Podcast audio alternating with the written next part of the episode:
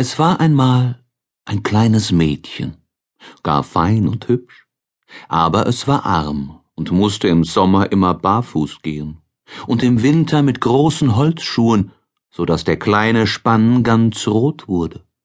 Es war zum Erbarmen.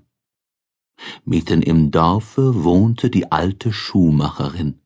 Sie setzte sich hin und nähte, so gut sie es konnte, von alten roten Tuchlappen ein paar kleine Schuhe. Recht plump wurden sie ja, aber es war doch gut gemeint, denn das kleine Mädchen sollte sie haben. Das kleine Mädchen hieß Karen. Just an dem Tage, als ihre Mutter begraben wurde, bekam sie die roten Schuhe und zog sie zum ersten Male an.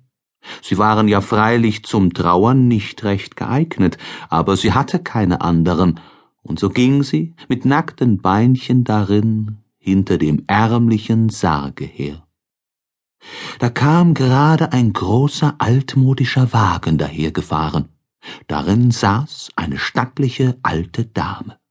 Sie sah das kleine Mädchen an und hatte Mitleid mit ihm, und deshalb sagte sie zu dem Pfarrer Hört, gebt mir das kleine Mädchen, ich werde für sie sorgen und gut zu ihr sein. Karen glaubte, dass sie alles dies den roten Schuhen zu danken habe. Aber die alte Frau sagte, dass sie schauderhaft seien, und dann wurden sie verbrannt. Karen selbst wurde reinlich und nett gekleidet. Sie musste lesen und nähen lernen, und die Leute sagten, sie sei niedlich. Aber der Spiegel sagte, du bist weit mehr als niedlich. Du bist schön. Da reiste einmal die Königin durch das Land, und sie hatte ihre kleine Tochter bei sich, die eine Prinzessin war. Das Volk strömte zum Schlosse, und Karen war auch dabei. Die kleine Prinzessin stand in feinen weißen Kleidern in einem Fenster und ließ sich bewundern. Sie hatte weder Schleppe noch Goldkrone, aber prächtige rote Saphianschuhe. Die waren freilich weit hübscher als die, welche die alte Schuhmacherin für die kleine Karen genäht hatte. Nichts in der Welt war doch solchen roten Schuhen vergleichbar. Nun war Karen so alt, dass sie eingesegnet werden sollte. Sie bekam neue Kleider und sollte auch neue Schuhe haben. Der reiche Schuhmacher in der Stadt nahm Maß an ihrem kleinen Fuß. Das geschah in seinem Laden, wo große Glasschränke mit niedlichen Schuhen und blanken Stiefeln standen. Das sah gar hübsch aus, aber die alte Dame konnte nicht gut sehen und hatte daher auch keine Freude daran.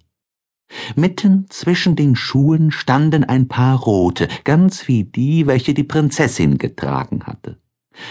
Wie schön sie waren.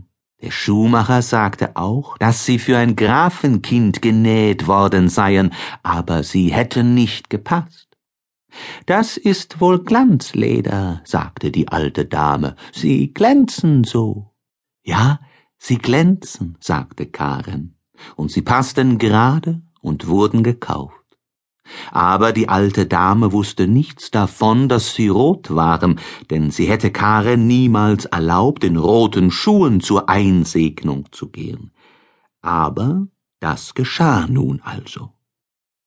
Alle Menschen sahen auf ihre Füße und als sie durch die Kirche und zur Chortür hineinschritt, kam es ihr vor, als ob selber die alten Bilder auf den Grabsteinen, die Steinbilder der Pfarrer und Pfarrersfrauen mit steifen Kragen und langen schwarzen Kleidern, die Augen auf ihre roten Schuhe hefteten.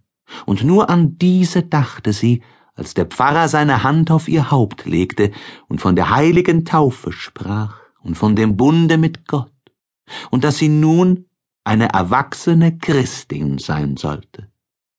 Und die Orgel spielte so feierlich, die hellen Kinderstimmen sangen, und der alte Kantor sang, aber Karen dachte nur an die roten Schuhe.